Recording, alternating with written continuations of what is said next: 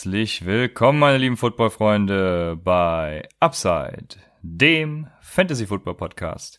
Mein Name ist Christian, an meiner Seite ist wie immer Raphael und ihr hört gerade unsere Folge zum Start Sit Saturday. Raphael, wie immer die Frage zum Donnerstagsspiel. Ich hoffe, du hast es diesmal gesehen. Wir haben uns gar nicht drüber unterhalten. Ja, stimmt, ne? Komischerweise nicht. Ähm, ja, natürlich habe ich es gesehen. Äh, war eigentlich ganz cool. Äh, war jetzt nicht so wie erhofft, äh, mit, mit vielen Punkten. Man hatte ein bisschen mehr Action erwartet. Ähm, aber durch die Big Plays und vor allem von Will Fuller ähm, ging es ab und zu ziemlich wild zur Sache. Hat schon Spaß gemacht, eigentlich war schon ein cooles Spiel. Ich bin auf jeden Fall nicht eingeschlafen. Äh, Fantasy-wise muss man natürlich Jonathan Williams erwähnen. Der hatte 26 Rushing Carries für 104 Yards. Dazu einen niceen Touchdown, ähm, wo er einen Tackle gebrochen hat. Plus drei Receptions für 17 Yards, also insgesamt 29 Touches. Ich glaube, das hatte so niemand erwartet. Naja, das äh, würde ich mal so nicht sagen. 29 Touches, oh, komm. Ich habe gesagt, also, das ist der einzige Running Back, den man vom Wafer nehmen sollte. Ja, that's true. Deswegen sollen Leute Upside hören. Aber eigentlich ganz lustig. Ich hatte ja auch noch John Wilkins in, in den Raum geworfen. Ähm, der, der, hatte ja gar keinen Carry. Also irgendwas scheint da nicht zu stimmen. Also, kann, also der, der muss ja immer noch verletzt sein. Auch wenn er jetzt auch vom Injury Report äh, nicht aufgelistet war. Ich denke mal, der war nur im Kader, falls sich irgendwie Jonathan Williams verletzt, dass er dann einspringen kann. Aber ich kann mir nicht vorstellen, dass die nächsten Wochen das immer noch so eine klare Verteilung ist, dass äh, Jonathan Williams über ja, über 20 Touches bekommt und Jordan Wilkins äh, gar keinen. Also es wird sich noch ein bisschen einpendeln. Aber erstmal natürlich nice für die Jonathan Williams Owner. Die haben auf jeden Fall ähm, ja, gut gepunktet. Ganz lustig eigentlich, ich habe zweimal Jonathan Williams gestartet, einmal Jordan Wilkins und einmal Naheem Heinz. Bis auf Jordan Wilkins hat's gut funktioniert, aber ähm, ja, leider in unserer Dynasty musste ich Jordan Wilkins aufstellen, weil ich auch gar keine andere Option habe äh, diese Woche. Aber ja, wie gesagt, für diejenigen, die Jonathan Williams haben, war es nice. Äh, da muss man auf jeden Fall noch Will Fuller erwähnen. Äh, unfassbar. Ich hatte, ich hatte tatsächlich noch im Discord und in einer WhatsApp-Gruppe von mir gesagt, dass man, ähm, da waren aber jetzt auch nicht so die knaller Alternativen, äh, muss man dazu sagen, habe ich gesagt, ihr sollt lieber Will Fuller spielen lassen. Und dann haut er so eine krasse Leistung raus. Ne? Sieben Catches, 140 Yards. Auf jeden Fall richtig krass unfassbare Big Plays. Aber gut für mich auf jeden Fall, dass äh, DeAndre Hopkins die beiden Touchdowns gefangen hat. Aber ja, Fuller ist auf jeden Fall back, äh, beziehungsweise bis, äh, bis zur nächsten Injury natürlich ist er back. Ja. die, die wird kommen. Ja, man hat schon gesehen, dass sie mit Will Fuller halt das Spiel ganz anders spielen können. Das äh, viel vertikaler und dadurch eben auch andere Möglichkeiten bietet das Ganze. Ja, ich habe gestern auch noch auf eine Frage, Jan, der später noch eine Frage gestellt hat, hat mich gestern privat angeschrieben und gefragt, auch äh, zu den ganzen Optionen, die später kommen, noch Will Fuller, da habe ich noch gesagt, scheiß auf Fuller. War ein guter Rat. Auf jeden Fall, ja, bei den Optionen, die später kommen, werdet ihr wissen, warum. Aber ja, war nicht so, vielleicht nicht die beste Entscheidung, sehen wir mal. Ist halt trotzdem immer noch ein Boomer-Bass-Player, denke ich. Aber ja, das konnte man so nicht erwarten. Ich ja. habe die, die, wo ich jetzt geraten habe, Würfel aufzustellen, war jeweils, glaube ich, einmal ein Tight End in der Diskussion okay. und nochmal irgendwas anderes, wo ich gesagt habe, ey, so nimm Fuller, das, die anderen geben dir jetzt auch nicht den, den großen Floor und dann nehme ich lieber die, die Boom-Option mit Fuller, aber das konnte man auf jeden Fall nicht erwarten. Ja. Ja, was mich gestern ein bisschen gestört hat, Fabian Sommers von, von Snap hat es auch bei Twitter gepostet gehabt, es gab einfach viel zu viele Runs bei First Downs. Also gut für mich als äh, Jonathan Williams Owner bei uns in der Dynasty auch. Aber das ist einfach super ineffizient, ist man damit. Äh, vor allem halt auch bei mehreren Ausfällen, die beide Defense zu verzeichnen hatten. Also äh, da hat übrigens PFF Mo eine geile Studie, oder was heißt Studie, also was Geiles äh, gezeigt. Vielleicht verlinke ich das unter unserer Folge irgendwie, vielleicht im Discord teile ich es vielleicht. Ähm, da geht es um Time of Possession, Possession, weil viele das angeführt haben als Indikator für ein gutes, effizientes Spiel, wenn man viel Time of Possession hat. Und da geht es eben genau um sowas. Äh, First and Ten ist eben besser zu konverten, als irgendwie auf das äh, Third and Two zu spielen und zu hoffen und sowas. Also, ja, wie dem auch sei, wenn, wenn ihr das immer hören wollt, Snap, äh, James Wieber hat da auch in den letzten Minuten von der letzten Snap-Folge kurz drüber geredet. Ähm, ich verlinke den Artikel auch nochmal, äh, das ist ganz interessant. Also das hat mich ein bisschen gestört, wollte ich nur sagen. Ja, das ist auch, ähm, also wenn da jetzt nicht diese explosiven Big Plays äh, wären, ähm, wäre das Spiel wirklich auch langweilig gewesen, weil ich hatte das Gefühl, ich habe jetzt keine Stats, ich hatte das Gefühl auf jeden Fall, dass beide Teams sehr, sehr viel gelaufen sind. Ich glaube, bei, bei einem Drive, äh, ich glaube, das war dann auch der Touchdown von Jonathan Williams. Ich glaube, da sind die bis auf einmal Also ein, ein, ein, äh, ein Passversuch hatten sie, sind sie, glaube ich, bei jedem, äh, bei jedem Down gelaufen. Also es war wirklich krass.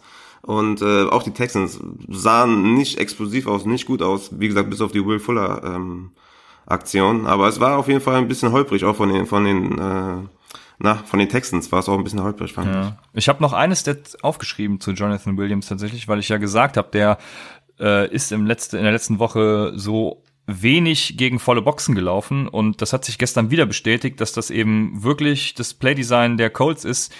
Volle, eine volle Box, also das heißt acht Defender oder mehr in der Box, hat er nur bei 3,85 Prozent der Plays gesehen. Wenn man jetzt mal rechnet, 26 Carries, ist das gerade einmal ein einziger äh, Lauf, bei dem er eben diese Box mit acht oder mehr Defendern hatte. Also äh, das ist schon ganz gut und darauf kann man in Zukunft halt auch aufbauen. Trotz der schweren Matchups, die die Colts haben, denke ich, könnte man Williams durchaus starten. Dazu kommen wir dann aber in den folgenden Wochen noch. Äh, ich würde sagen, heute kümmern wir uns erstmal um Start-Sits für dieses Wochenende und ja, werden äh, eben Start-Sit-Tipps geben. Über Discord haben wir auch einen neuen Namen für die neue Rubrik, die Rubrik gefunden. Äh, nach Abstimmung über Twitter wird sie Blame or Fame heißen. Vielen Dank an Rocks für diesen Vorschlag. Ja, wenn ihr auch unserer Community joinen wollt, äh, bei Twitter oder Instagram findet ihr uns at UpsideFantasy und den Link zum Discord gibt's wie immer in der Beschreibung oder auch bei Twitter, äh, um kleine Eigenwerbung zu nennen, äh, eine Kundenrezension quasi, äh, habe ich mal, möchte ich mal Ballo Tobi zensieren, wo mir übrigens aufgefallen ist, dessen Name äh, hat in Klammern noch hinter Insi Inside Zone, also der betreibt diesen Seahawks-Blog, das ist mir dabei aufgefallen. Äh, hier nochmal kurze, äh, kurzer Nachruf an, äh, nicht Nachruf, ähm, äh, kurze Werbung für Balotobi und sein Inside Zone Blog.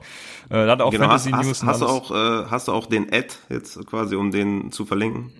Ja, äh, werde ich mal gucken, ob das ich den finde. In, Inside Zone wahrscheinlich, oder? ja, ich werde mal gucken, ob ich den finde und äh, ja, vielen Dank dafür. Ich finde es sowieso geil. Wir haben mittlerweile eine richtig geile Football-Community generell in Deutschland und äh, wenn ihr äh, mal zu unserer Community dazugehören wollt, wie gesagt, jetzt unsere Kundenrezension, er sagt, ich kann in zwei von drei Ligen für die Playoffs planen. In einer der beiden Ligen ist sogar ein First Round bei, sehr wahrscheinlich. Neben dem eigenen Beschäftigen mit Fantasy Football, aufgrund seines Blogs eben auch, war der Austausch hier für mich sehr wichtig. Es geht um den Discord-Channel und natürlich die Podcast-Folgen. Ähm, danke für die Arbeit und Mühe natürlich und äh, aber auch allen anderen, die hier im Discord mitgewirkt haben. Und da möchte ich sagen, wir haben mittlerweile über 200 Nutzer. Und ja, je mehr man sich austauscht, desto besser ist es, desto zielführender ist es, um die Championship auch zu gewinnen. Ja, da, auf jeden Fall im Discord-Channel sind auch immer coole Tipps dabei von, von anderen Usern, wie du gesagt hast. Das ist auf jeden Fall ähm, ja so eine Eigendynamik. Viele, auf viele Fragen muss man selber gar nicht beantworten, weil die schon perfekt beantwortet wurden von den anderen Usern. Also wie gesagt, joint da gerne, ähm, tauscht euch aus. Ähm, sind auch viele, viele Dynastien äh, entstanden oder auch Redraft-Ligen etc. pp. Also auf jeden Fall sehr, sehr nice, freut mich auf jeden Fall ungemein, ähm, weil das, glaube ich, für, für eine Fantasy, ja, um sich auszutauschen über Fantasy, glaube ich, vielleicht noch gefehlt hat irgendwie. Wahrscheinlich haben noch ein paar andere, jetzt blame ich wieder andere Podcasts oder so, die vielleicht auch so einen Discord-Channel haben, aber für, zumindest mir nicht bekannt, äh, die das haben. Und ähm, auch so, Football Talk ist auch dabei. Also es ist auf jeden Fall richtig nice und ähm, ja, macht, macht auf jeden Fall Freude.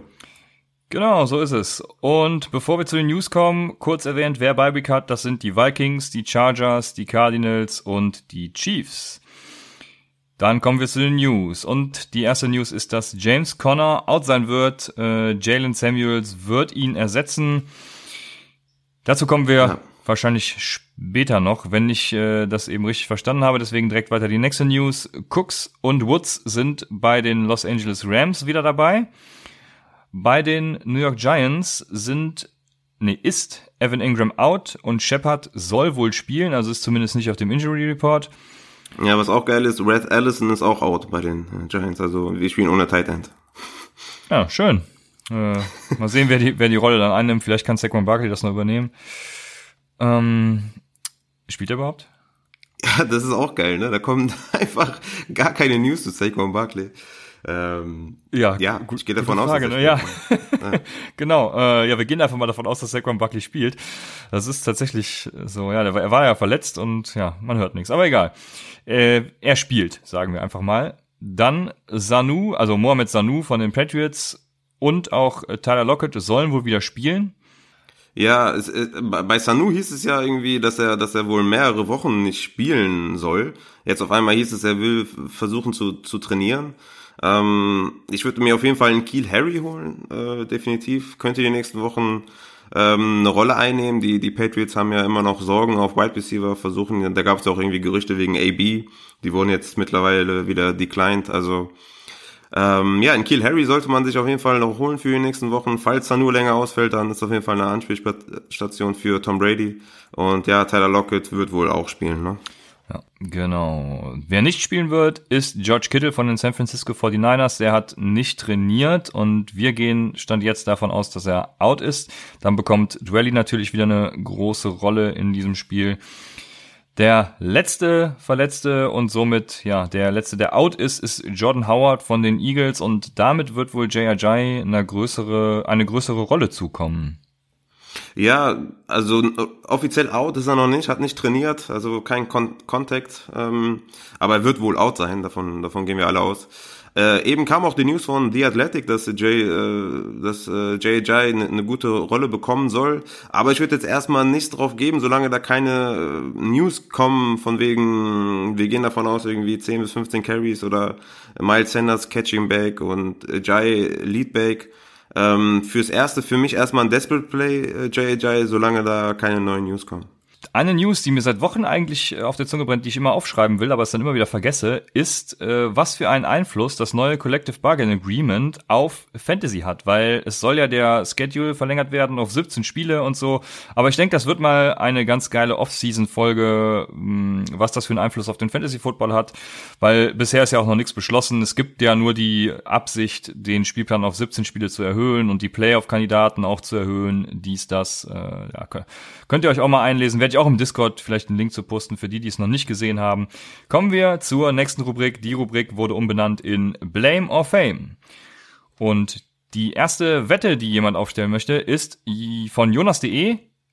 Der sagt, die Chemie zwischen Haskins und McLaurin wird immer besser. Gegen die Lions wird McLaurin mindestens einen Touchdown und über 60 Yards fangen.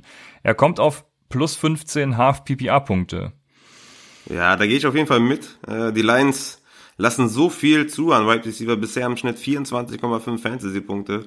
Und McLaurin hat schon mehrmals bewiesen, dass er ein krasser Wide Receiver ist und, und Haskins sah auch wieder besser aus letzte Woche. Und ja, gegen die Lions sehe ich da auf jeden Fall 15 HPPA-Punkte für McLaurin und einen Touchdown. Also da bin ich auf jeden Fall dabei, ähm, sehe McLaurin diese Woche auf jeden Fall als einen guten Wide Receiver-Start. Ja, ich bin da nicht bei. Ich, äh, also McLaurin wird der gegen Darius Slay spielen, wahrscheinlich äh, geshadowed sogar. Ja, und äh, McLaurin hat in den letzten fünf von sechs Spielen weniger als 70 Yards gemacht. Deswegen ganz clever, dass er 60 geschrieben hat. Also weniger als 70 Yards gemacht und dabei keinen Touchdown erzielt, wo, was ja am Anfang der Saison, womit er ja viele Punkte gemacht hat. Die Ausnahme ist dabei natürlich Miami, wo er, glaube ich, sogar über 100 Yards gemacht hat. Äh, ja, von daher, das mit dem Touchdown ist so eine Sache, da daran wird's, äh, damit wird's stehen oder fallen, denke ich. Also die 60 Yards könnte er vielleicht noch knacken, aber ähm, ja, es ist, ich ich gehe da einfach mal nicht mit und sage, nein, das macht er nicht, da wird er wird drunter landen. Die nächste ist von Wayne Smiley, der beginnt mit einem YOLO. Beim Spiel Bucks at Falcons tun beide Teams nicht mal so, als hätten sie eine funktionierende Defense und es wird ein 60 plus Highscoring Shootout, bei dem sogar Julio Jones zwei Touchdowns fängt.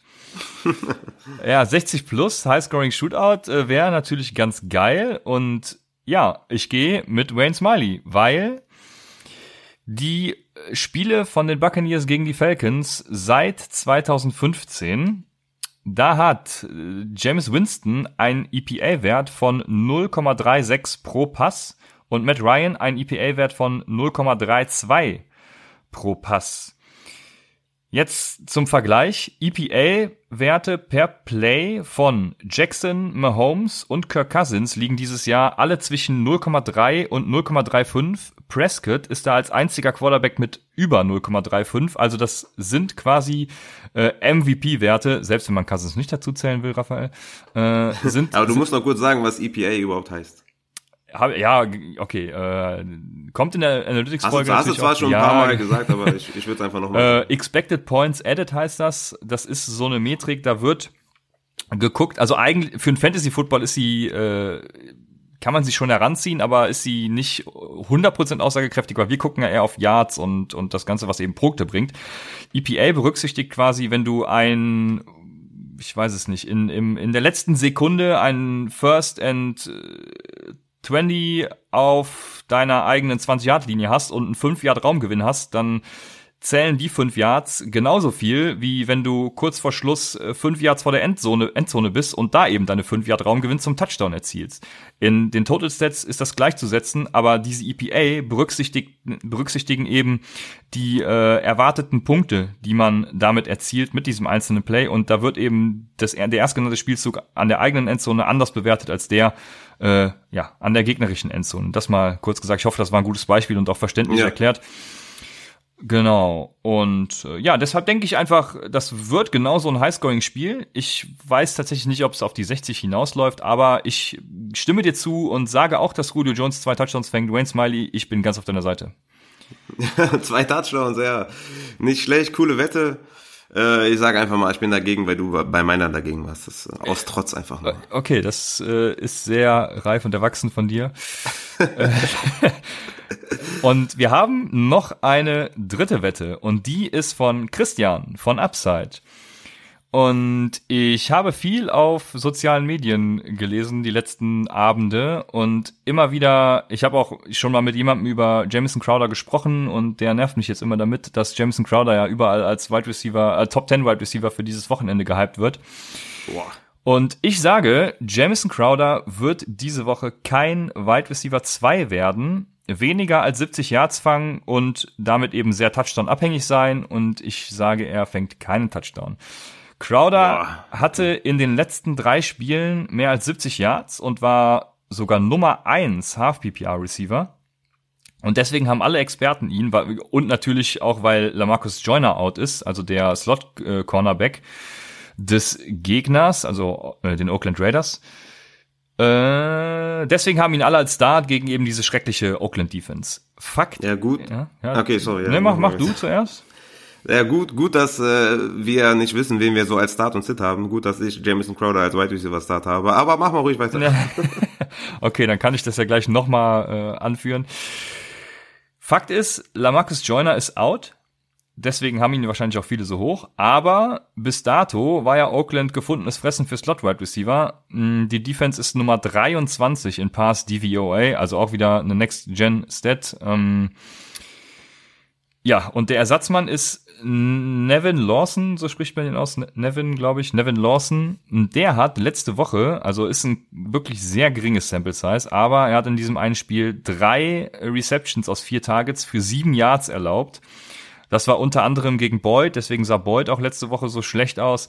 Die Raiders sind Nummer 28 in DVOA gegen Wide Receiver 1 und Nummer 30 DVOA gegen Wide Receiver 2. Daher denke ich, werden Robbie Anderson und auch äh, Demarius Thomas mehr äh, Arbeit sehen als Jamison Crowder, der im Slot eben gegen diesen letzte Woche sehr guten Nevin Lawson ran muss. Und ich glaube, Nevin Lawson wird seine Leistung so wiederholen, auch wenn er damals bei den Lions war, glaube ich kein hervorragender Slot-Corner war. Aber ich denke, er macht das so und ich bleibe bei dieser Wette. Ja, okay, du sagst, also bei mir ist Jameson Crowder mein Wide Receiver 23, also genau an der Grenze zu, zum, äh, zum Wide Receiver 3 an der Stelle. Ähm, du sagst, er wird kein Wide Receiver 2. Ähm, ja, gut, ich habe ihn ja genau an der Grenze. Ich sag aber, er wird ein Wide Receiver 2. Du sagst aber, er macht keinen Touchdown, ne? Ja, ich nehme noch auf, er macht keinen Touchdown, ja. Ja, doch. Also er, er ist mein Start, wie gesagt, er ist mein Wide Receiver 23. Ich, für mich ist auf jeden Fall ein, ein ja, ein Must-Play. Ähm, aber gut, dazu komme ich, komme ich später noch. Aber interessante Wette auf jeden Fall. Jetzt äh, wollte ich gerade noch mal gucken. Ich dachte, du redest ein bisschen länger, wie, wie viele Touchdowns Jamison Crowder in den letzten Spielen hatten. Nicht, dass ich mich hier ein bisschen zu, zu weit äh, aus dem Fenster lehne. Aber jetzt lässt Sleeper nicht. Das ist auch übrigens auch ein Problem, was ich bei Sleeper sehe. Äh, es ist irgendwie... Jamison Crowder hatte oft sehr die letzten drei Spiele jeweils ein Touchdown. Ja, okay, dann sehe ich natürlich schlecht aus. Ich bleib trotzdem bei meiner Wette und gehe über zu den Start- und Sit-Tips. sehr gut. Nochmal die Bye-Week erwähnt. Die, die Vikings, die Chargers, Packers, die Cardinals und die Chiefs. Ich weiß gar nicht, was ich machen soll dieses Wochenende. Ich kann endlich mal mit der Frau essen gehen oder so. Äh, braucht ja keiner sehen, wenn die Cardinals nicht spielen. Ne? Fangen wir an mit den Quarterbacks. und bei den Quarterbacks haben wir die erste Frage von Mr. Schnabel 87 über Instagram. Der fragt, Matt Ryan oder Drew Brees? Und ich sage auf jeden Fall Matt Ryan, weil ich habe es ja oben schon angeführt bei Wayne Smileys Wette. Äh, der EPA-Wert ist geil und Matt Ryan wird äh, ordentlich abliefern. Und gegen Carolina ist das Problem, also bei Drew Brees, nur drei Quarterbacks haben multiple, also mehrere Touchdowns gegen Carolina geworfen. Das liegt vor allem, denke ich, daran, dass die Run-Defense einfach so scheiße ist, ähm, dass Camara und Murray einfach alles regeln werden. Und ja, die Quarterbacks, die gegen die Panthers nicht so schlecht aussahen oder ja, mehr oder weniger gut aussahen, die hatten tatsächlich Rushing Yards und das kann Drew Brees nicht leisten. Und deshalb gehe ja, ich da ganz klar ja. mit Matt Ryan. Ja, auf jeden Fall für mich auch safe. Matt Ryan ist mein äh, Quarterback 4 diese Woche. Ne, du hast schon gesagt, die Buccaneers Defense ist, ist übertrieben schlecht. Momentan die zweitschlechteste gegen Quarterbacks erlaubten 23,6 Fantasy-Punkte. Und ganz interessant, das Touchdown-Interception-Ratio der Buccaneers Defense ist 25 zu 6. Also auch extrem schlecht. Von daher auf jeden Fall safe, Matt Ryan. Alles klar, dann komme ich zu meinem ersten Start. Und mein erster Start sind sogar zwei, aus einem Spiel aber. Das sind Sam Darnold gegen Oakland und Derek Carr von Oakland bei den Jets. Zunächst zu Darnold. Oakland ist sehr schlecht. Das reicht als Begründung eigentlich schon. Sechs schlechteste Defense gegen Quarterbacks. Und vor allem auswärts in vier Spielen ähm, hatte Oakland, also in vier Auswärtsspielen, nur eine Interception und 24,8 Fantasy-Punkte pro Spiel. Zu Derek Carr die Jets Defense hat 21 Fantasy-Punkte pro Spiel in den letzten drei von vier Spielen zugelassen. Vier Quarterbacks haben zuletzt äh, 20 Punkte erzielt. Also ich denke, das wird, äh, wird ganz gut, wird geil und äh, kann man beide durchaus starten lassen. Ja, wie nimmst du denn eher? Nimmst du eher Derek Carr oder eher Sam Darnold? Ja, das ist natürlich sehr schwierig, nachdem Derek Carr letzte Woche auch auf MVP-Kurs war, kurzzeitig. äh, ja, ich schwierig. Dann würde ich eine Münze werfen. Ähm, ich würde. Sowas machen wir nicht. Ja, nee, ich äh, würde. Ich nehme Derek Carr. Ja, ich habe auch Derek Carr auf 9 und Darnold auf 12. Also ich bin auch bei Derek Carr. Ja, ist auf jeden Fall, wenn er auf dem Waiver ist und ihr habt vielleicht Kyler Murray oder so, äh, der bei hat, dann ist es auf jeden Fall richtig nice. Ich habe einen Sneaky Quarterback, ähm, und das ist Ryan Tannehill von den ähm, Dolphins, hätte ich fast gesagt. Sehr geil. von den Titans. Ist mein Quarterback 18 diese Woche, also eher Richtung Desperate. Wie gesagt, ich würde auch ähm, lieber die oben genannten oder die eben genannten K und Darnold nehmen. Aber Ryan Tannehill spielt diese Woche gegen die Jaguars, die bisher 17,8 Fantasy-Punkte an Quarterbacks abgeben. Ja, und die Titans hatten Bye Week äh, in Woche 11 hatten also genug Zeit, sich vorzubereiten auf die Jaguars Defense und äh, ja, daher ist Tannehill auf jeden Fall eine gute Streaming-Option. Aber wie gesagt, ich würde Donald und K auf jeden Fall über Tannehill starten. Aber wenn ihr sehr desperate seid, ist Ryan Tannehill auf jeden Fall eine gute Option auch. Ja, ich hatte auch erst überlegt, Tannehill zu nehmen, äh, von daher stimme ich dir dann allen zu. Ich habe natürlich auch wieder einen Sneaky Pick und das ist Jeff Driscoll von den Lions. Dazu, warum ist er sneaky? Äh, da komme ich ganz zum Schluss eigentlich drauf. Das ist meine letzte Notiz. Die erste Notiz ist, dass man Stafford und Driscoll mal vergleichen sollte. Und mit Stafford hatten die Lions, oder Stafford selber hatte ein A-Dot. Das ist ein Average Depth of Target. Also, ähm, ja, wie tief wirft ein Quarterback?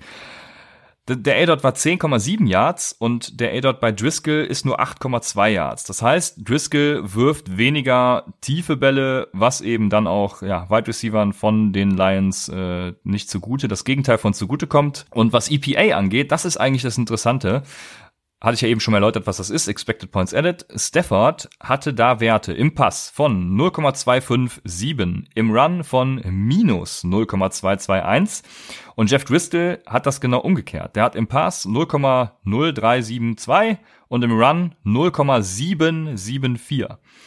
Wie ich schon sagte, für Fantasy sind EPA theoretisch irrelevant und äh, wir nehmen ja eher Total Stats, aber wenn die, Co ach, die Colts, sage ich schon, die äh, Lions einen guten Analytics-Staff haben und diese Statistik sich angucken und darauf aufbauend dann Quarterback-Runs designen, womit Driscoll ja super effizient und super erfolgreich ist, dann könnte Driscoll ein super sneaky sleeper Quarterback Start werden. Also ich hoffe auf den Coaching Staff der Lions und sage Driscoll ist ein hervorragender Quarterback zum Streamen diese Woche. Ja, tatsächlich habe ich auch Driscoll über Tannehill diese Woche. Also, ähm, wen hast du da? Wen hast du eher als Sneaky Guy? Ja, wenn die Coaches Analytics mögen, dann Driscoll, ansonsten Tannehill. Aber ich, ich gehe das Risiko mit Driscoll gerne ein, weil ich glaube, das läuft so. Ja, interessant. Mal gucken. Ich habe ja Driscoll in, in, unserer Dynasty, äh, wo ich ja extrem desperate bin und äh, ein, ein junger Mann namens äh, Christian äh, äh, nicht gerade verhandlungsfähig ist, wenn ich das mal so sagen darf. Ich habe gesagt, ähm, ein First Rounder für Russell Wilson. Der steht ja, immer noch weißt, das Angebot. Du weißt, ich mache immer eine Wissenschaft draus. Ja. Ich, ich muss immer was rausholen, aber du lässt ja nicht mit dir reden, von daher möchte ich darüber nicht reden. Ja, und Dion Kane, den gebe ich dir auch gerne noch drauf, aber ja, ja ach so, das Angebot, ähm, das, das hast du dir, also Dion Kane und Wilson, ne? Ja, das. Ich weiß halt nicht, mein First Rounder, ey. Dein First Rounder ist von, ah. von dem League Winner, der übrigens nicht du sein wirst. Äh, von daher. Ach, League Winner. ich gewinne die Liga easy. ähm, jetzt, Machen wir einfach mal Jetzt weiter. weiß ich nicht mehr, wo wir stehen geblieben sind. Ja, ähm. ich, ich mache jetzt meinen Sit. Ja, okay. genau. Ich mache jetzt meinen Sit ähm, und dann machst du deinen Sit, denke ich mal. Ähm, mein Sit ist Jimmy Garoppolo tatsächlich von den 49ers. Äh, die Niners spielen gegen die Packers und die Packers sind die neuntbeste Defense gegen Quarterbacks, erlauben bisher 15 Fantasy-Punkte im Schnitt. Und außer gegen Arizona und gegen Cincinnati hatte Garoppolo bisher echt schlechte Fantasy-Finishes. Weißt du eigentlich, wie viele Punkte Garoppolo im Schnitt bisher gemacht hat, wenn man die beiden Cardinals und das eine Bengals-Spiel rausnimmt?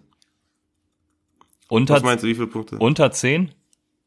Ja, 9,5 Fantasy-Punkte bisher. Geil. Im Schnitt. Also übelst schlecht. Von daher, äh, Garoppolo auf jeden Fall sitten, wer den irgendwie vielleicht jetzt äh, aufnimmt, weil er gesehen hat, gegen die Cardinals äh, hat er richtig gepunktet, aber gegen die Cardinals punktet jeder, von daher sitten auf jeden Fall. Ja, äh, so ist es. Ähm, ich habe mir jetzt wieder was aufgeschrieben. Also ihr, ich brauche mal bitte Feedback, ob es äh, zu viel wird, wenn ich irgendwie von DVOA oder EPA rede, ob man da im Podcast noch folgen kann, weil ich äh, rede da gerne drüber, weil ich die Stats kenne. Aber wenn wenn ihr mir zuhört, ich brauche mal Feedback im Discord oder auf Twitter oder auf Instagram, ob das äh, gut ist, äh, wie ich es mache oder oder nicht. Weil ich habe mir hier nämlich aufgeschrieben. San Francisco ist die zweitbeste Defense äh, nach DVOA mit minus 25,1 Punkten. Deshalb steht San Francisco auch da, wo San Francisco steht. Denn in der Offense haben sie einen DVOA-Wert von 0,4 und das ist im Vergleich zu anderen Teams, die gut sind, super ineffizient und das trotz der gut designten Run, trotz des gut designten Run-Games, was San Francisco ja hat. Also Garoppolo ist einfach unfassbar schlecht. Ich sag auch mal einfach Bold Prediction, die ähm, 49ers werden maximal ein Spiel gewinnen in der restlichen Saison. Ja, die haben auch einen echt harten Schedule. Das Deswegen. ist unter anderem auch ein Grund, warum New Orleans, glaube ich, in irgendwelchen Predictions vor ihnen gerankt ist. Ähm, ja, ich, ja, ist schwierig mit den Seahawks. Die sind ja beide echt gut in der Division. Also weiter mit den Running Backs. Und da haben wir wieder eine Frage von Mr. Schnabel 87. Und der fragt, Jalen Samuels oder Aaron Jones? Ist auf jeden Fall natürlich jetzt nach der neuesten News eine heftige Frage. Ähm, Jalen Samuels wird starten gegen die Bengals. Äh, die viertschlechteste Defense gegen Running Backs im Übrigen. 23 Fantasy-Punkte erlaubten sie bisher im Schnitt. Das ist auf jeden Fall sehr, sehr viel. Aber Samuels wird sicherlich fünf bis zehn Touches an Trey Edmonds abgeben. Ähm, also in, in PPR-Formaten ist Jalen Samuels auf jeden Fall äh, in, Wide Receiver, in, in Running Back 2 äh, ich weiß jetzt nicht, was hier die, was hier die Scoring-Variante ist. Wenn es jetzt Standard ist, dann, dann ist es für mich safe Aaron Jones. In PPR wird es auf jeden Fall sehr, sehr eng. Ähm, die ganze Steelers Offense natürlich sehr limitiert. Ne? Also ich weiß nicht mal, ob die, ob die das Spiel gewinnen gegen die, ähm, gegen die Bengals, ehrlich gesagt. Aber auch wenn Aaron Jones das, das, äh, ne, ernsthaft jetzt. Weißt du? Heute geben wir es allen richtig. ja, ich bin mir echt nicht sicher, ob die das gewinnen.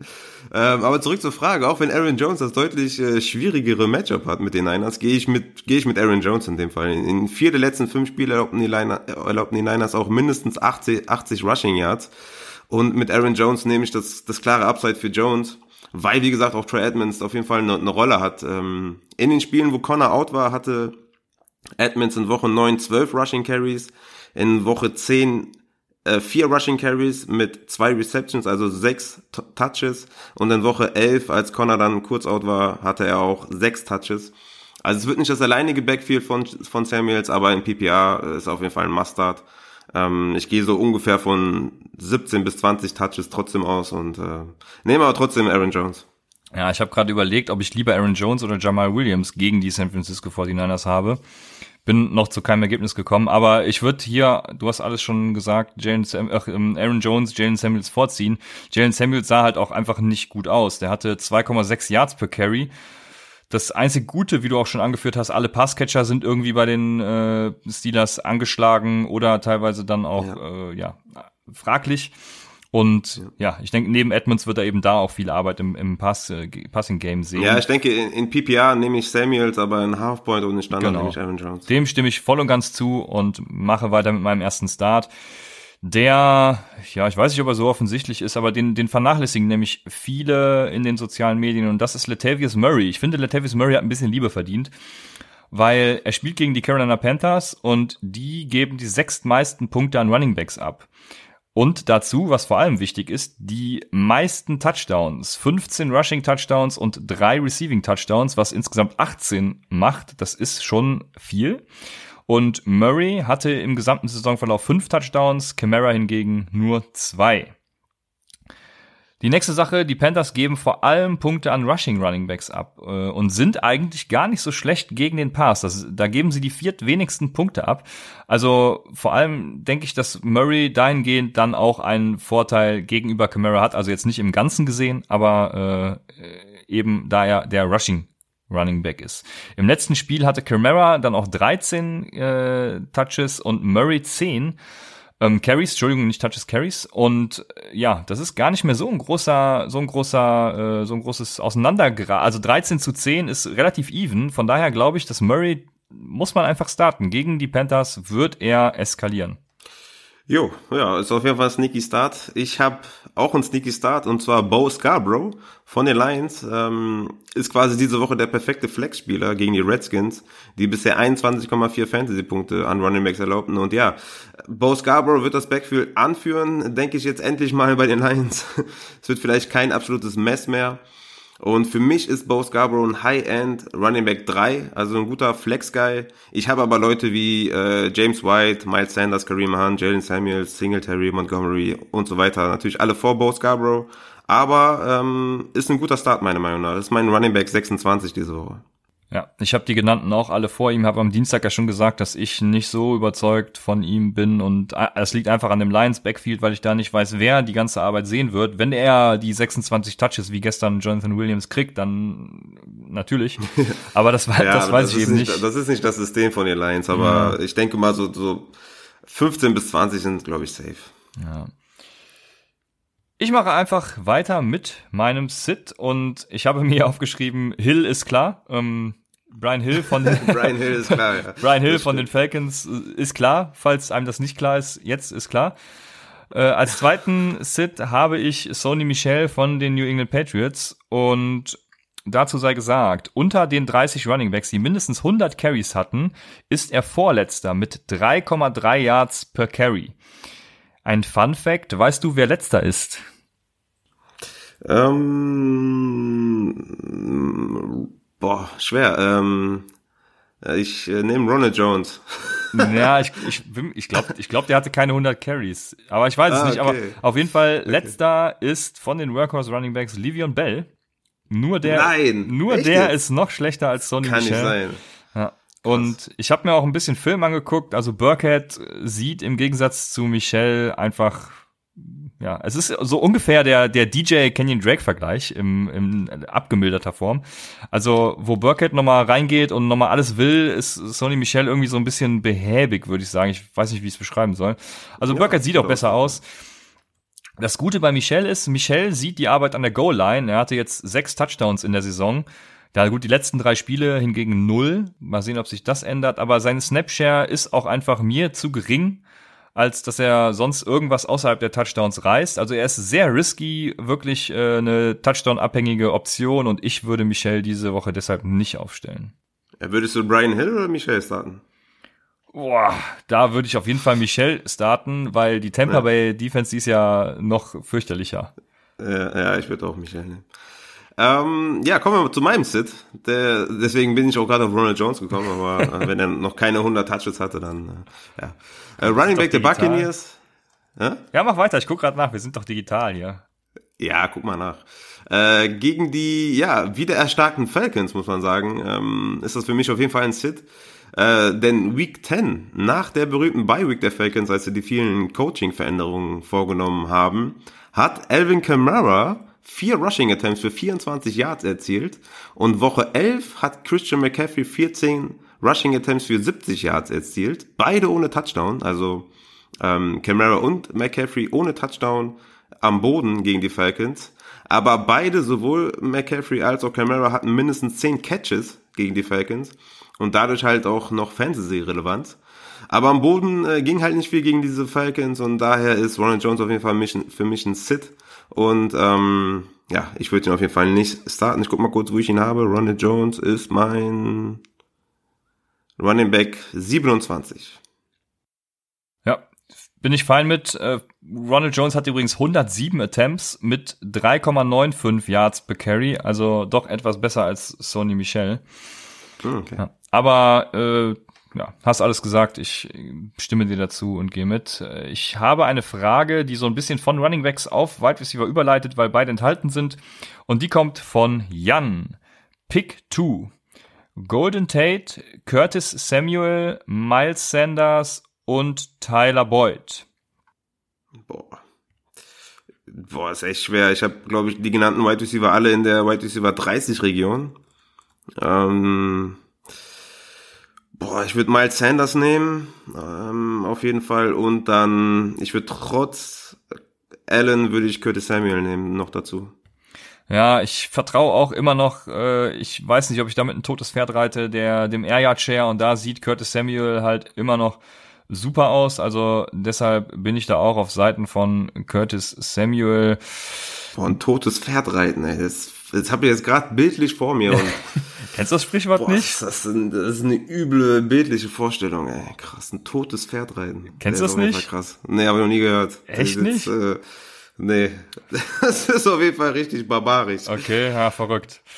Ja, also ich bin. Sagt man das hier bei uns eigentlich in der Region? Sagt man, glaube ich, ist generell ein überregionales deutsches Sprichwort, glaube ich, ja. Boah, der ist, der ist brutal. ja, aber äh, wen hatten wir jetzt? Jetzt bin ich wieder raus. Curtis Samuel und Miles Sanders, richtig? Ja, das wäre meine Wahl. Ja. Genau, da bin ich dann auch bei dir würde die beiden nehmen. Tyler, Weil ja, Tyler Boyd war noch der andere. Genau. Und, äh, Mit Andy Dalton hätte ich natürlich Tyler Boyd genommen, aber äh, nee, das ist mir zu risky. Und Golden Tate war der letzte. Wenn Sterling Shepard out wäre, dann hätte ich auch zu Golden Tate tendiert. Ich weiß nicht, ob Evan Engram da genug ist, um da out zu sein. Mhm. Äh, ja, ich würde auch, bei den White Receivers würde ich auch Samuel nehmen. Boyd ist für mich ein Sit, zu denen komme ich auch gleich noch. Golden Tate, ja, wie gesagt, mit, mit, mit Shepard noch abwarten. Äh, ja, ich würde auch Curtis Samuel mal Sanders nehmen. Ja. Damit zu den Wide Receivers und da ist wieder Mr. Schnabel, der hat mir, äh, Mr. Schnabel 87 hat eine drei, dreistufige Frage gestellt und diesmal sind es die Wide Receiver. Und da fragt er jetzt Golladay oder Devonta Adams? Hm, ja, safe Devonta Adams. Ne? Also die letzten beiden Spiele hatte er zehn äh, beziehungsweise elf Targets und klar, auf jeden Fall Adams. Ja, ich hatte ja das, den A-Dot von Driscoll eben schon angesprochen. Also Golladay ist der, der darunter leiden wird und von daher bin ich da auch safe bei Devonta Adams. Ja, ich meine, Golladay hatte irgendwie letzte Woche fünf und davor die Woche neun Targets. Ne? Also ja, und kann ja, man nicht trauen. Genau, so ist es. Äh, kommen wir zur nächsten Frage. Und die kommt von äh, Daniel José. Der fragt und sagt, Gallup Benchen gegen die Patriots, Lockett, Renfro und Debo Samuel wären die Alternativen. Ja, ist natürlich safe Lockett. Ähm, wobei Gallup auch sneaky ist, wenn Cooper, Cooper spielt und Cooper dann Gilmore bekommt, aber ist auf jeden Fall Lockett. Ja, du hast es wieder hervorragend zusammengefasst. Genauso ist es. Äh, Gallup sehen viele schlecht diese Woche, habe ich auch gelesen. Aber genau aus dem Grund sehe ich, ich, ich, ich traue mich auch nicht, ihn auf die Bank zu setzen. Weil wenn Cooper äh, Gilmore sieht, dann müssen sie einfach zu Gallup werfen und das Ganze ist eigentlich gar nicht so schlecht für Gallup. Ja, ich, ich glaube auch, Gallup ist sneaky. Ähm, wenn, wenn Cooper spielt, ist Gallup sneaky und man kann ihn auf jeden Fall in die Flex äh, stellen. Ja, aber wenn Lockett spielt, natürlich safe. Lockett. Ja, klar. Ja, und Debo Samuel, das ist wieder das Garoppolo-Thema. Der wäre auch gut, wenn Garoppolo nicht wäre, sondern ein, oder wenn Garoppolo so spielen würde wie gegen die Cardinals, dann wäre er auch gut, ja. Aber wir haben geklärt, Lockett. So. Mein Wide Receiver ist Alan Robinson und das trotz Trubisky habe ich mir mit einem Ausrufezeichen hingeschrieben. Und dass er trotz ihm, also trotz Trubisky, noch Fantasy-relevant ist, Alan Robinson, zwar irgendwo in der, ich glaube, Wide Receiver 3 ist er äh, overall, ist er für mich der MVP-Kandidat der Herzen, weil mit diesem Quarterback immer noch irgendwie mitzuspielen, ist schon äh, eine gute Leistung. Das einzige Risiko, was ich für Allen Robinson dieses, äh, Wochenende sehe, ist David Montgomery, weil Montgomery wird einiges an Arbeit sehen. Gegen die Giants geht's ja, die haben eine wirklich sehr schlechte Run-Defense. Und dazu haben sie aber auch noch eine sehr schlechte Pass-Defense. Ja, wir können nix. Ja. ja, das ist wie bei den Cardinals, obwohl die Cardinals können wenigstens gut den Run verteidigen. Aber äh, kommen wir zu den Giants. Und die haben DeAndre Baker als Rookie und Grant Haley. Ja. Und die haben Bottom 10, jetzt kommt wieder ein Advanced Stat, Completed Air Yards Over Expectation. Kurz C-A-Y-O-E. hättest einfach, hättest einfach nur das gesagt, hätten wir alle gewusst. ja, genau. Also bei dieser äh, Completed Air Yards Over Expectation Stat sagt eben, ja, man erwartet eben Situation A, na, je nach Spielsituation, Yards to Go etc., wie bei EPA eben. Und diese Wide Receiver waren dann eben besser als eben diese Expectation. Deswegen äh, Over Expectation. Und zusammen haben diese beiden Wide Receiver einen Wert von 135 Yards Over Expectation zugelassen. Also man hat ja schon Yards erwartet, die die Wide Receiver äh, erspielen, aber dann nochmal 135 drüber, das ist schon extrem schlecht. Dazu hat die Andrew Baker äh, den schlechtesten Wert von Pro Football Focus äh, bekommen. Er ist der am schlechtesten bewerteste Cornerback der Liga, was nach Patrick Peterson schon echt eine äh, große Leistung ist. Ähm, Allen, äh, Allen Robinson hatte außer einmal gegen Philadelphia zudem immer mindestens sechs Targets und jetzt kommt eigentlich das ja, Totschlagargument für Allen Robinson. Er hatte äh, äh, nee, Wide Receiver mit sechs Targets, die ja Allen Robinson immer hatte, waren gegen New York gegen die New York Giants im Schnitt mit 17 Fantasy Punkten erfolgreich. Das ist bereinigt um Mike Evans mit 41 Punkten und Randall Cobb mit 3,5 Punkten, die so ein bisschen Ausreißer nach oben und unten waren. Ähm, das heißt, Allen Robinson beschert euch einen soliden Floor. Und bei, ich würde sagen, durchschnittlicher Quarterback-Leistung, die Trubisky als Overall Second Pick, glaube ich, war ja durchaus mal leisten könnte, äh, bietet er euch zudem auch noch ein High Ceiling, großes Upside. Also Allen Robinson, da gehe ich all in. Ja, bei, bei der Secondary oder bei den Cornerbacks der, der, der Giants. Ich muss ja jede Woche mit, miterleben, auf jeden Fall ein Must-Start. Ich habe ihn auf Wide Receiver 14. Ich habe ihn vor einem Cortland Sutton, vor John Brown, vor Kenny Golladay. Also Alan Robinson, auf jeden Fall ein sehr, sehr geiler Start, wenn ihr ihn habt. Auf jeden Fall also habe ich, jetzt, hab ich jetzt viel geredet, um eigentlich das Offensichtliche zu erläutern. Ja. Richtig, genau. sehr gut. Ähm, mein Start ist Jameson Crowder, Wide Receiver der Jets. Die spielen ja gegen die Oakland Raiders und da hast du ja eben schon sehr, sehr viel gesagt. Deswegen halte ich mich jetzt ein bisschen kürzer. Äh, Crowder hat die letzten drei Spiele neun, sechs und acht Targets. Daraus acht, fünf und fünf Receptions für 83, 81 und 76 Yards für jeweils einen Touchdown. Ähm, und ja, gegen diese Secondary, die 25,7 Fantasy-Punkte an Wide Receiver abgibt, ist er definitiv ein Must-Start, Jameson Crowder diese Woche, auch wenn du ihn in deiner Wette ein bisschen lower siehst, aber ich denke, du hast ihn auch vor einem äh, DK Metcalf, vor einem Gallup, vor Tyrell Williams, vor Debo Samuel. Also ich habe Jameson Crowder auf 21, also in der Region kann man ihn auf jeden Fall sehen und ist für mich ein Must-Start. Ja, also in, in PPA-Ligen zum Beispiel, da würde ich auch Crowder starten, einfach weil er die Targets wahrscheinlich auch wieder äh, gegen diesen Slot-Cornerback sehen wird und Receptions auch erhalten wird. Bei allen anderen Formaten bin ich da eher raus und ja, ja, ich habe ihn auch dann in einer Riege mit so drei anderen Kandidaten, die ich hier noch aufgeschrieben habe. Und das ist zum einen DK Metcalf von den Seattle Seahawks, dann Keel Harry von den Patriots und Hunter Renfro von ähm, den Oakland Raiders. Renfro, den ich übrigens immer noch über Tyrell Williams sehe. Hunter Renfro hat die letzten drei Spiele nämlich mehr Targets gesehen als äh, Tyrell Williams. Ich würde mal sagen, er hat so ein, ja, wie soll das sagen, Medium Floor. Das Problem bei ihm ist, dass er eben auch ein Low Ceiling hat. Also er gibt euch ein bisschen Floor mit wenig Upside, würde ich sagen, diese Woche. Deswegen, ja, weiß ich nicht, da würde ich vielleicht sogar Crowder vor ihm starten lassen, bin mir da gerade unsicher. Bei DK Metcalf ist es so, der hat 13 Endzone-Targets gesehen in diesem Jahr. Und kannst du dir vorstellen, in welcher Region er sich damit ungefähr bewegt? Ja, das ist komplett krank auf jeden Fall. Ich denke mal Top 3 auf jeden Fall. Ja, ähm, also ja, krank, wie du schon sagst, es ist der beste Wert, er ist tight Nummer eins Wide Receiver damit und er hat zudem auch eine starke Entwicklung genommen, wie ich finde. Also äh, man hat ja unter anderem, ich habe das auch gesagt, nach dem Draft oder beziehungsweise vor dem Draft schon, dass er nichts kann, außer geradeaus laufen. Ähm, und das hat er vor allem echt stark verbessert. Äh, er ist immer noch so eine Boom- oder Bust-Option. Das ist so der Unterschied zu Hunter Renfro und auch bei Crowder. Ich weiß nicht, ob ich einen Metcalf sogar vor ihm starten lassen würde, weil er eben dieses, dieses massive Upside hat, äh, was er diese Woche mitbringt. Vor allem gegen, gegen die Eagles geht's ja. Äh, ja, also Metcalf ist für mich eine gute Option. Harry natürlich, wenn Sanu ausfällt, dann äh, bin ich gespannt, ob er da einiges an Arbeit sehen würde. Den würde ich hinter den allen sehen, aber durchaus auch mal zu nennen, denke ich. Dann, wenn du da keine Einwände zu hast, dann äh, mache ich weiter mit einem letzten Deep Shot. Und mein Deep Shot, wie soll es auch anders sein, wenn ich ihn schon bei den Waferwire Targets am Dienstag nenne, ist Tim Patrick von den Denver Broncos. Und der ist Wide Receiver 2 hinter Sutton. Äh, und Sutton wird von Travis White geshadowed. Brandon Allen hatte zwei Spiele jetzt mit den Broncos. Dabei hat Sutton 17 Targets gesehen, Fant 15 und Patrick in einem Spiel 7 Targets. In einem Spiel, wenn man das hochskaliert auf 14, ist natürlich äh, eine etwas vorteilhafte Rechnung jetzt für meine Stat, die ich gerade belegen will. Ähm, wäre er bei 14 und sonst sieht halt kein anderer Targets über zwei Spiele hinweg mal zwei, drei von einem Receiver. Aber die drei sind so die, die interessieren. Sutton ist schon mal raus, wird von Travis White geshadowed. Noah Fant ist auch raus, weil die Bills haben keinem Tight End mehr als 48 Yards erlaubt und darunter waren Tight Ends wie Zach Ertz und Evan Ingram. Ja, was ich eigentlich sagen will, sie haben ein sehr schwieriges Matchup, das ist klar, aber genau das könnte eben auch gut für Patrick sein. Denn wenn sie White vermeiden wollen, dann müssen sie zwangsweise über Patrick gehen, weil Fant auch äh, nicht gut aussehen wird, nicht gut aussehen könnte.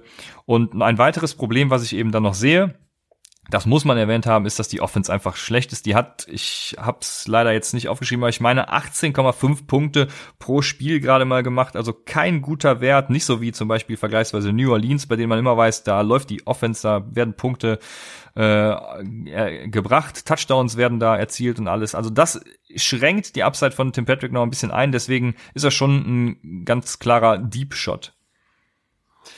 Jo, ähm Tim Patrick, okay. Ich achte auf ihn auf jeden Fall. Ähm, mein Sit ist Tyler Boyd, äh, Wide Receiver der Bengals. Diese Woche mein Wide Receiver 32, so niedrig hatte ich ihn noch nie. Äh, Im letzten Spiel gegen die Steelers ähm, hatte er sechs Tages, drei Receptions für 33 Yards. Also es geht gegen die Steelers im Übrigen. Und letzte Woche gegen die Raiders hatte er drei Targets und eine Reception für null Yards. Ähm, ja, er ist für mich zwar der beste Wide Receiver der Bengals, aber sieht keine Opportunity und ist gegen diese Steelers Defense auf jeden Fall ein Sit. Und ähm, ja, ich würde würd viele, viele Spiele, äh, viele Wide Receiver über ihn starten, wie zum Beispiel Debo Samuel, Terry McLaurin, äh, auch Michael Gallup, DK Metcalf, äh, sind alle für mich vor Tyler Boyd. Das äh, sehe ich genauso, da gehe ich mit. Ich habe keinen wirklichen Sit diese Woche. Ich habe wieder so, ja, below expectation, also unterhalb der Erwartungen. Und das sind Murray Cooper und John Brown. Vor allem letztgenannter John Brown wird wahrscheinlich jetzt gehypt nach, seinem, nach seiner letzten Woche wo er einiges an Punkten gebracht hat, aber er wird diese Woche Chris Harris sehen. Und Chris Harris hat dafür gesorgt, dass Allen Robinson, Devonta Adams, T.Y. Hilton, OBJ, also durchaus sehr prominente Namen, unter 100 Yards gegen ihn blieben. Allein Stefan Dix konnte in Woche 11 gegen ihn punkten. Das reicht auch, glaube ich, schon für John Brown als Argument. Und Cooper hatten wir ja eben schon angesprochen. Klar, Cooper wird äh, Stefan Gilmore sehen und ist zudem halt auch noch am Knie verletzt. Ähm, also da weiß man auch nicht, wie das einen Einfluss hat, wenn er tatsächlich dann noch spielen sollte. Ich denke, da sollte man seine Erwartungen schon ganz klar reduzieren. Aber du würdest ihn spielen, wenn er fit ist, ja? Ja, das ist Cooper. Tatsächlich eine sehr schwierige Entscheidung, weil ich, ich tue mich einfach schwer damit, einen Cooper irgendwie auf die Bank zu setzen, wenn ich ihn habe und dafür, weiß ja, nicht, einen, einen aus der Reihe Metcalf, äh, Renfro oder so, äh, oder auch Debo Samuel aufzustellen, da, boah, ich weiß nicht, da würde ich mich ja, wir gehen ja immer halt von einer, Wir gehen ja immer von der Zwölferliga auf, äh, aus, Halfpoint PPR, und da ähm, wird es schwer sein, da eine bessere Option als Mary Cooper zu haben, beziehungsweise wen sollst du dann starten, ne? wie du sagst, also kannst kein Debo Samuel äh, für einen Emery Cooper starten, auch wenn er ein bisschen angeschlagen ist und Stefan Gilmer bekommt, musst du eigentlich, äh, also ich habe ihn, äh, ich habe ja Mary Cooper und ich lasse ihn starten auf jeden Fall. Ist aber mein Wide Receiver 19 äh, in meinem Ranking, aber ja, wie gesagt, du musst ihn trotzdem aufstellen. Ja, ich denke auch, du musst ihn, musst ihn starten lassen. Kommen wir damit auch zu den Tight Ends und ich denke, wir haben einen, der wieder klar ist, das ist äh, Ryan Griffin von den New York Jets. Ja. Dazu brauche ich, denke ich, auch gar nicht viel sagen. Wenn Kittel ausfällt, dann natürlich noch Dwelly, weil er einfach diese Kittelrolle dann einnehmen wird. Er wird viele Targets sehen. Und ja, mehr. Ich habe gleich noch eine Frage, wenn du deinen Start gemacht hast. Deswegen übergebe ich an dich. Ja, ich glaube, Griffin ist so unser Upside-Start, denke ich mal. Also wer irgendwas über Griffin hören will, der muss sich mal die letzten drei, vier Folgen anhören. Da wird er jedes Mal genannt. Ähm, ja, mein, mein Start ist, ich habe zwei tatsächlich, ist zum einen Jacob, Jacob Hollister, Titan des Seahawks. Äh, spielt gegen die Eagles, ähm, die gegen Titans bisher nur 5,8 Fantasy-Punkte zugelassen haben, was ziemlich gut ist. Aber Hollister hatte Week 9 6 Targets, 4 Receptions, 37 Yards für zwei Touchdowns und Week 10 hatte er 10 Targets, 8 Receptions, 62 Yards und ein Touchdown. Und ja, da gehe ich ganz klar mit der Opportunity. Ähm, Russell Wilson sucht seine Tight Ends. In dem Fall ist es jetzt Jacob Hollister. Und für mich Jacob Hollister auf jeden Fall ein Start. Der andere absolute Must-Start diese Woche ist aber Dallas Goddard von den Eagles. Mit Elton Jeffrey wahrscheinlich out und sonst keinem wirklichen ja, Wide Receiver, der irgendwie eine, der irgendwie gut ist oder eine Rolle hat. Ne? Nelson Aguilar ist ja wahrscheinlich so der schlechteste Wide Receiver, den ich jetzt so auf Anhieb kenne. Ähm, Oh scheiße, jetzt wieder die Eagles-Fans vergraulen, ne? Egal. äh, und äh, vor allem aber auch ist Dallas Goddard eine absolute Red Zone und Ten Zone Maschine, was Targets angeht. Und ja, die Seahawks äh, geben die sechs meisten Fantasy-Punkte an Tight Ends ab und Goddard ist diese Woche mein Tight End 5. Von daher auf jeden Fall alle Dallas Goddard starten. Auf jeden Fall, da gehe ich mit. Ich habe eine Frage, die ich mal gerne in den Raum schmeißen würde, und das ist, ob Cameron Braid mittlerweile ein Tight End Starter geworden ist. Nope. Das war ein Outlier, diese, diese zehn Catches am Wochenende war absoluter Outlier. Er hat diese Saison nie mehr als drei Catches. Von daher ist er auf jeden Fall für mich kein Starter. Ja, äh, Cameron Braid also kein Starter für alle die. Das ist äh, der John Brown Effekt vielleicht. Ja, John, nee, das darf ich nicht erzählen, weil ja. John Brown war die ganze Saison über schon gut. Ja, das John äh, Brown wollen wir jetzt schon, nicht. Ne? Ja. ja, ja, alles klar. Machen wir einfach weiter mit der Fra einer nächsten Frage von Abgrätscher. Kittel oder Cook? Also von New Orleans dieses Wochenende. Kittel ist ja daubvoll und spielt erst Sonntagnacht. Oder ist Cook auf jeden Fall, selbst wenn Kittel spielt, vorzuziehen? Ja, wenn Kittel spielt, dann natürlich Kittel. Ansonsten klar Cook. Ähm, ich denke aber nicht, dass Kittel spielt. Von daher bin ich da bei Cook, äh, wenn die Frage jetzt so eins zu eins ist. Aber ich würde Griffin, Hollister und auch Gödert über Cook spielen dieses Wochenende. Von daher, vielleicht sind die drei oder einer von den drei noch auf dem, auf dem Waiver Wire. Die würde ich dann aber äh, über äh, Cook starten. Ja, ich habe ich hab Cook auch so, also gar nicht, also die sind für mich auch Back-to-Back. Cook sehe ich nicht so schlecht. Nö, nicht so schlecht, aber wir haben ja auch schon darüber geredet, dass, die, dass man mit Titans durchaus arbeiten kann. Ja, ja, aber genau. in, in dem Fall hätte ich die, also die, die genannten auf jeden Fall vor äh, Cook, aber Cook ist jetzt auch keine fürchterliche Option. Also. Ja. Und Kittel wird ausfallen, denke ich. Von daher auf jeden Fall. Cook ansonsten auf jeden Fall Kittel, da bin ich auch bei dir. Das hätten wir abgehakt. Kommen wir zu den Defenses, weil da haben wir nämlich noch zwei Fragen. Die erste kommt von Daniel Rosé und der fragt, weiterhin auf die Patriots setzen oder die Ravens gegen Goff und die wackelige O-Line? Ähm, da würde ich tatsächlich doch die Ravens über den Patriots spielen. Du sagst schon Goff, wackelige O-Line, Sacks, Interception. Wirst du da wo wahrscheinlich eher haben als bei einem MVP-Kandidaten wie äh, Dak Prescott. Und ja, deswegen nimm die Ravens. Nimm die Ravens. Ähm, die haben auch Week, Week 14, 15 und 16 spielen die gegen die Bills, Jets und Browns. Also von daher auch ein richtig geiles Playoff-Schedule. Aber die Patriots haben auch ein nices Playoff-Schedule mit den, okay, mit Kansas City ein bisschen schwierig. Aber dann haben sie Bengals und Buffalo Week 15 und 16. Von daher Stash auf jeden Fall beide ähm, und gehe diese Woche, ja, gehe mit den Ravens. Haben irgendwie, wenn man das so sagen kann, mehr Upside, ähm, wenn man das bei der Defense sagen kann. Ich würde die Ravens nehmen. Ja. ja, hätte ich auch genommen. Äh, die Patriots gegen, gegen Dallas möchte ich nicht um, unbedingt haben. Ich glaube ja auch, dass äh, die Cowboys das Spiel gewinnen. Ja, das ist gar nicht so abwegig, denke ich. ich. Das Problem dabei ist natürlich immer Jason Garrett. Das, ob, ja, ich, nee, ich sag besser gar nichts dazu, sonst vergraule ich auch noch die Dallas Cowboys Fans. Ja, aber ich glaube, kein Dallas Cowboy Fan ist, ist äh, Garrett Fan. Von daher ja? raus. Okay, ja, dann, dann ist gut, ja. Ich glaube, er ist hat einfach ein Problem und äh, er ist viel zu konservativ in manchen Situationen. Ähm, ja, aber das ist jetzt egal für Fantasy, egal für die Defenses. Zum Thema räudige Defense. Schreibt man das eigentlich mit Ä oder mit E? Ich habe damals extra im Duden geguckt. Ähm, äh, da steht das mit Ä. Ja, tatsächlich. Ja, ganz am Anfang habe ich das auch mit äh, mit Ä geschrieben und dann hast du mir das zurückgeschickt, also mit EU zurückgeschickt, weil ich gesagt bearbeite das mal.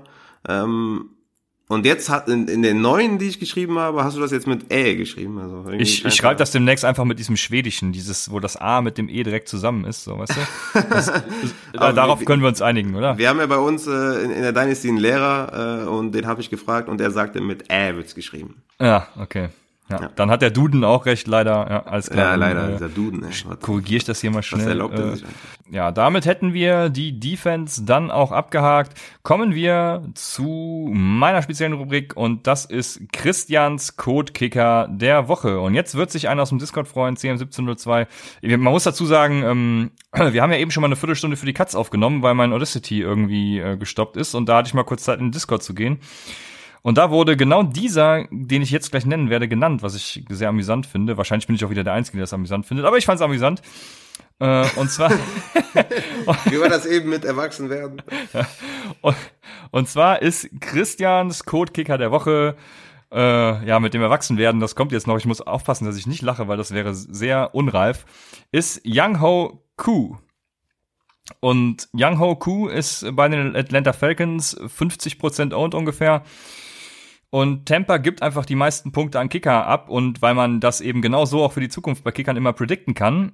Ist das äh, echt so? Na, ne, das, äh, wer Upside hört, der weiß, dass das, dass Kicker immer sehr gut vorherzusehen sind. Deswegen die Tampa Bay Buccaneers Secondary ist scheiße, aber die Run Defense ist halt fantastisch. Ich, zum Code Kicker der Woche ist immer lustig für die Zuhörer. Also ich lese mir dann ja auch tatsächlich Kicker Bewertungen durch. Ich, ich google dann einfach irgendwie Start Sit Kicker oder so ein Quatsch.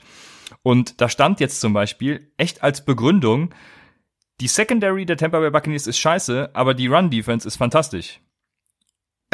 Das muss man, das muss man sich erstmal, das, das muss man erstmal verarbeiten, weil sie gehen halt einfach davon aus, ich weiß gar nicht, wovon sie ausgehen. Also ja, gehen sie davon aus, dass man irgendwie bei, bei drei und zwei dann ist und dann rennt, dann und dann äh, rennt, rennt und dann läuft und dann wird man aber gestoppt. So ist ja, dann die, äh, die Argumentation dieser Experten, ja.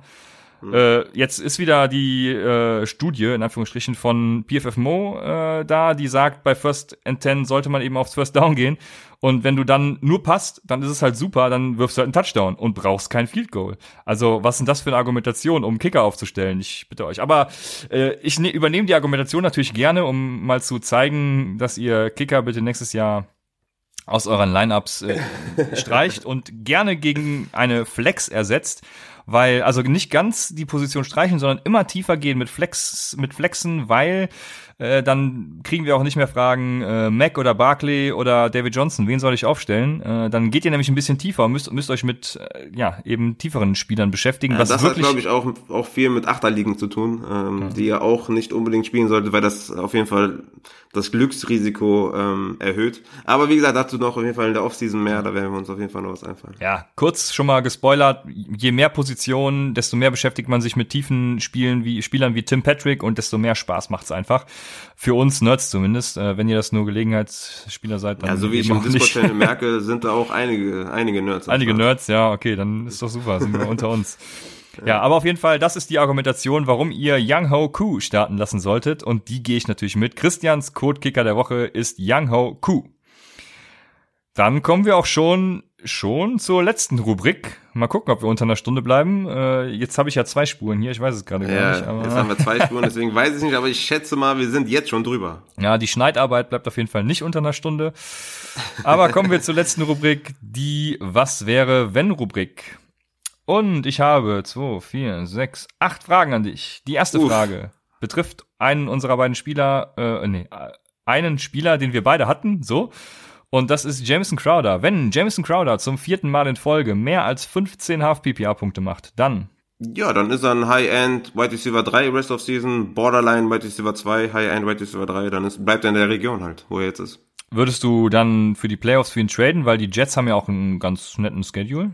Ja, wenn, wenn die Trade Deadline noch offen ist, auf jeden Fall.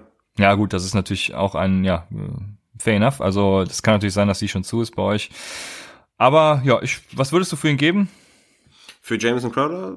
Tyler Boyd fällt mir das spontan ein, den wahrscheinlich keiner haben will. Ähm, bei Wide Receiver pff, Tyrell Williams, wenn er vielleicht mit Glück einen Touchdown macht. Ähm, ja. Pff, ja, ja das, sowas das halt. Ne? Passt. Ne? Ja, ja, das passt. Gute, gute Richtung, guter Anhaltspunkt. Die zweite Sache. Wenn OBJ wieder von Landry outproduced wird und weniger als 10 Half-PPA-Punkte sieht, dann ja, dann ist Landry immer noch hinter OBJ, aber dann sind beide auf jeden Fall gute Starts. Also OBJ ist dann kein, ja, kommt drauf an, ne, was halt, ähm, ja, weniger als 10 ist natürlich nicht so schön, aber OBJ ist trotzdem, ist trotzdem ein Start, den kannst du schwer sitten. Also wir gehen ja immer von 12er Ligen aus, da kannst du ihn nicht sitten. Ja, wenn der Trend sich fortsetzt, dann könnt ihr OBJ nach dem Wochenende eh vergessen. Ich habe damals ja für David Johnson getradet. Äh, ich habe jetzt vor diesem Wochenende einen in der Keeper League einen Fourth Round Pick nächstes Jahr für Marlon Mack aufgegeben. Dann habe ich jetzt einen Sixth Round Pick nächstes Jahr für OBJ aufgege aufgegeben. Also äh, ja, wie gesagt, wenn der Trend sich fortsetzt, dann verschimmelt OBJ voll der auf geile der Bank. Deal. Ja, ist auch ein geiler Deal, wenn OBJ jetzt endlich mal wieder produziert. Und Marlon Mack wäre auch ein geiler Deal gewesen, äh, weil ich jetzt, äh, jetzt gewinnen will. Aber ja, ja. ist halt alles anders gekommen, als ja. ich dachte. Ja. Ähm. Kommen wir zur dritten Frage. Und das ist, wenn, und jetzt wirst du fragen, wer? Wenn Patrick Laird neben Targets nun auch mehr als 10 Carries kriegt, dann. Ja, Running Back der, der Dolphins, oder? Ja, genau, richtig. Ja. Ähm, dann kann man Belage nicht mehr spielen, nicht mehr in der Flex, dann ist Belage Code, wie er auch eh schon Code ist, aber dann kann man ihn nicht aufstellen. ja, dann sind beide unaufstellbar, sag ich mal. Wenn Debo Samuel wieder mehr als 10 Targets sieht, dann. Ja, durchaus realistisch, äh, meiner Meinung nach. Dann ist Debo ja auch ein High-End White Receiver 3 Rest of Season, so in der Region, auf jeden Fall ein Flex-Starter. Ist er sowieso schon. Ähm, er bleibt dann da, wo er ist. Für mich Debo Samuel ähm, Rest of Season auf jeden Fall auch ein Wide Receiver 3, ja. Wenn David Montgomery bei plus 15 Carries wieder weniger als 10 Half-PPA-Punkte macht, dann ja, muss man ihn trotzdem starten nächste Woche, weil er dann die Opportunity sieht. Also plus 15 Carries nehme ich gerne an. Ist dann die Frage, was macht man draus, aber dann ist er nächste Woche auch wieder ein Start. Alles klar. Wenn Jamal Williams mehr Punkte erzielt als Aaron Jones, dann Immer diese, das, das lässt uns nicht mehr los, ne? Jamal Williams und Aaron Jones. Ja, sind ähm, auch ein ähm, gutes, gutes Duo, finde ich, dieses Jahr. Voll, voll geil. Ja, nice. Ähm, ja, dann ist Jamal Williams trotzdem äh, halt ein Flex-Guy und Jones ist ein Running Back 1, High-End 2. Dann ändert sich trotzdem nichts an den beiden. Ne? Du stellst trotzdem immer noch Aaron Jones über Jamal Williams auf. Ähm, ja, das bleibt einfach so, wie es ist. Alles klar. Wenn Cooper Cup wieder mal weniger als 8 Half-PPA-Punkte macht, dann. ah, das musste ja kommen jetzt, ne? Ja, ich habe übrigens nirgendwo es geschafft, Cooper Cup zu ertraden. Leider, leider. Ähm, wenn, dann ist Ja, selbst er, schuld, wenn du ihn in unserer Folge so anpreist und so lobst. Und, ja, äh, echt, ne? Mann, ähm, ja, dann, dann ist er, ist er immer noch ein White Receiver 1 für mich. Sorry. Okay. Und jetzt kommt meine Lieblingsfrage des heutigen Tages. Ich habe mal keine von dem Donnerstagsspiel genommen. Wenn Tim Patrick mehr als 10 HPA-Punkte macht, dann? Dann, ähm, ja, bist du, du bist eh schon der King, aber dann bist du, dann bist du in Stein gemeißelt. Ja. Oh, sehr schön. Das freut mich ungemein. Weißt du, wie, wie hoch ist die Chance, dass, dass er 10 HPA-Punkte macht? Ja, ich habe ihn ja als Deep Shot genannt. Also 10 ist schon die Range, die er knacken muss. Also ich sehe, würde so mit 10 bis, bis 12, 14 wäre ich mehr als zufrieden bei Tim Patrick. Das wäre okay. auch so die Range, mit dem ich auf jeden Fall mitgehen würde, wofür ich ihn ja, aufstelle. 10, 10 würde ich sofort nehmen, ist doch super. Ja, eben. Ja, nice. Ich hoffe mal, ähm, es klappt. Gegen wen? Auf Anhieb, sorry, gegen wen spielen sie? Ähm, Denver spielt gegen, äh, gegen die Bills, ne? Mm, ja, nee, gehe ich nicht mit. Schafft er nicht. Alles klar. Ja, äh, Tim Patrick, wenn, also wenn der einschlägt, dann ist hier, dann wird, werden hier die Alarmglocken geleuchtet am Dienstagmorgen. oder während der Spiele, ne? Äh, oder, oder, oder während der Spiele, ja, genau so ist es. Ja, ähm, wir hatten ja wieder ein paar Fragen. Wenn ihr uns Fragen senden wollt, wie immer der Hinweis, Twitter, Instagram, at UpsideFantasy oder natürlich dem Discord-Channel, die den Grund, warum man den Discord-Channel joinen sollte, habt ihr ja am Anfang schon erfahren. Dort könnt ihr natürlich wie immer bis Spielbeginn Fragen stellen, die dann Raphael im größten Fall der Fälle beantwortet. Ja, daher viel Spaß dann einfach bei den Footballspielen am Sonntag. Wer College guckt, viel Spaß auch heute, wenn ihr das hört. Und uns bleibt nichts anderes zu sagen als bis Dienstag bei Upside, dem Fantasy Football Podcast.